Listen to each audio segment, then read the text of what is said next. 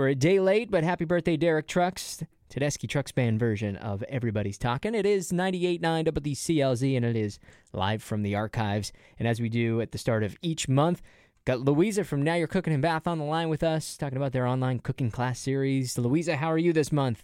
I could not be better, Brian. How are you? I'm great. We got a late start on this one because I think Memorial Day threw us off, but usually we talk to you at the beginning of the month, so we're about a week late, but...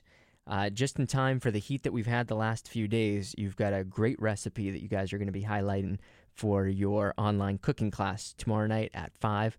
Tell us what you got for us this week. Yes, we are going to make shrimp with chorizo and corn. And a couple things I love about it, you can get a spicy chorizo. Even with a spicy chorizo, it's not like super hot like jalapenos or anything, but you can add more. The other thing, or you can use a mild chorizo. You just really want that kind of smoky, really nice chorizo flavor. The other thing is you can have it in the winter. You can make sure it's really nice and hot and it's really warming because of the spice in it.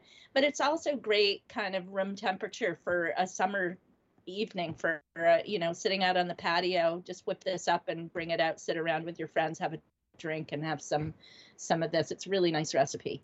And we've had a good share of different kinds of difficulty, I'd say, with the recipes. This one looks really easy. It looks like almost like a one-pot kind of thing. Absolutely. You just eat. The only thing is you brown your chorizo, and then you want to put the oil aside because then you cook your shrimp in that oil.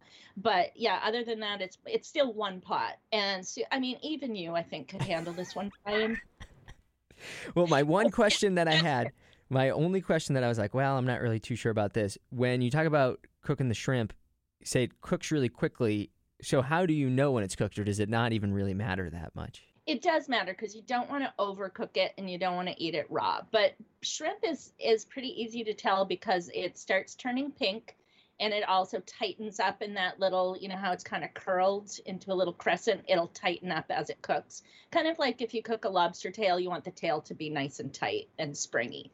So you'll know when it's done, and you just, when it looks like it's just about there, you want to stop cooking it. Talking with Louisa, Now You're Cooking in Bath. Their online cooking class series continues tomorrow night at 5 on Facebook.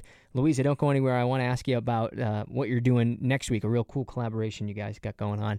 First, though, here's a live one from John Hyatt.